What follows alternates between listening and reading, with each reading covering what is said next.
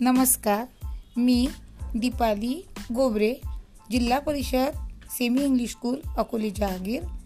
तर मुलांनो तुम्हाला शौर्याबद्दल धाडसाबद्दल कथा ऐकण्यासाठी आणि बघण्यासाठी खूप आवडत असेल त्याप्रमाणे आपण आज धाडसी हाली ही धाडस दाखवणारी शौर्य दाखवणाऱ्या हालीची गोष्ट ऐकणार आहोत. आणि तिची घेतलेली मुलाखत ती पण तुम्ही ऐकायची आहे. तर चला मग बघू आपण. बघा तुम्हाला कशाची भीती वाटते? कोणी म्हणेल झुरळांची? कोणी म्हणेल छट? झुरळाला काय घाबरायचं? आपण जवळ गेलो तरी ते पडून जातं. कोणी म्हणेल मला अंधाराची भीती वाटते? त्यावर कोणी म्हणेल अंधाराची भीती? त्यात काय असतं घाबरण्यासारखं? दिवा लावला की अंधार गायब. पण समजा तुम्हाला कोणी विचारलं की तुमच्यासमोर एखादा वाघ किंवा बिबट्या उभा आहे तर तुम्हाला काय वाटेल? छे. वाघाला काय घाबरायचं? असं म्हणायची हिंमत कोणी करेल? नाही ना? पण आपण अशा एका मुलीला भेटणार आहोत जी वाघाला घाबरून पळाली नाही. उलट तिने वाघापासून तिच्या बहिणीला वाचवले. हाली बरफ ही ती धाडसी मुलगी.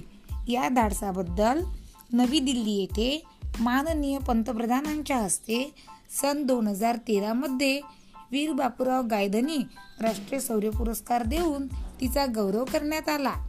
ठाणे जिल्ह्यातील शहापूर तालुक्यात तानसा धरण आहे.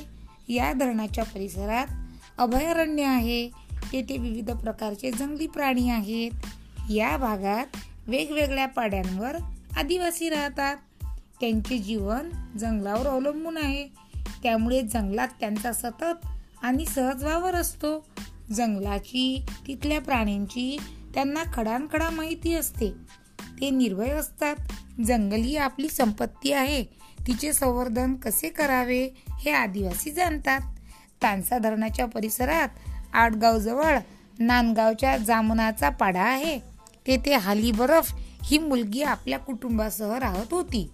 निसर्गाच्या सहवासात लहानाची मोठी झालेली पाणीदार डोळ्यांची सावळ्या रंगाची काटाखाली बरफ ही वारली या आदिवासी समाजाची आहे. हालीचे वडील रघुनाथ हे रेल्वेत कामाला होते. एका अपघातात त्यांचा एक हात निकामी झाला. घरच्या गरिबीशी झुंज देणाऱ्या हालीने नेमके कोणते धाडस दाखवले? चला आपण तिच्याकडूनच ऐकूया. हालीची घेतलेली ही मुलाखत काळजीपूर्वक समजून घ्या. तू जंगलात कशासाठी गेली होतीस? तुझ्यासोबत कोण होतं?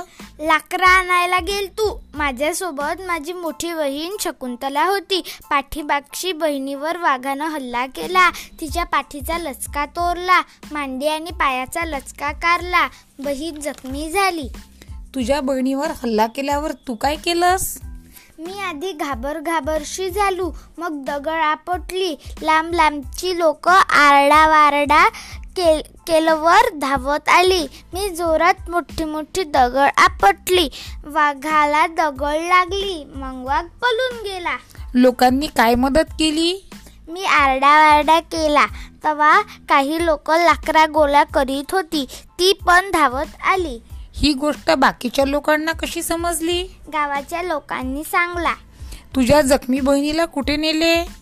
पहिल्यांदा शहापूरच्या दवाखान्यात नेली. मग ठाण्याच्या सिव्हिल हॉस्पिटलात नेली.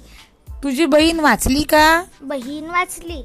बहीण वाचली? याबद्दल तुला काय वाटतं? आम्हाला बरा वाटला. तू बहिणीला वाचवलंस.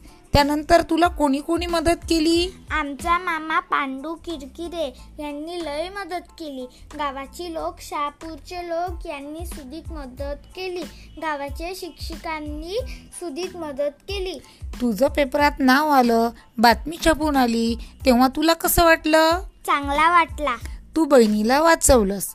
त्यामुळे तुला राष्ट्रीय शौर्य पुरस्कार मिळाला. तुला दिल्लीला येण्याचं आमंत्रण मिळालं. तू कोणासोबत दिल्लीला गेली होतीस? दिल्लीला माझ्यासोबत माझी आई माझा मामा होता. दिल्लीला गेल्यावर तुला कसं वाटलं?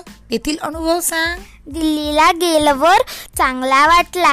तिथं माझ्यासारखी दुसरी पण पोरा होती.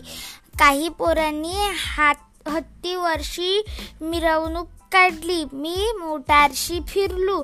चांगला खायला मिळाला. खेळायला मिळाला. पंधरा दिवस दिल्लीत होतो तुला कोणाच्या हस्ते पुरस्कार देण्यात आला? मला प्र प्रधानमंत्री पुरस्कार देण्यात आला. तू किती शिकलीस? मी शाळेत गेलो नाही. आमची गरिबी कुटुंब मोठा म्हणून शालेले शाळेनं गेलो नाही. तुझ्या धाडसाची घटणाऱ्या वाचण्याला मुलामुलींना तू काय सांगशील? घाबरले नाही पाहिजे. लोकांना वाचवले पाहिजे. एवढा मोठा पुरस्कार तुला मिळाला. सगळ्यांनी तुझं कौतुक केलं. मग तुला काय वाटतं? मला चांगला वाटला पण मला काम मिळाला असता तर जास्ती चांगला वाटला असता. सध्या तू काय करत आहेस? मी लग्न करून रांता धडे पाड्याला राहती दिवसभर मोलमजुरी करती. हालीचे आभार मानून आम्ही निघालो. तेव्हा तिचं धाडस तिची परिस्थिती याचाच विचार आमच्या मनात होता. धन्यवाद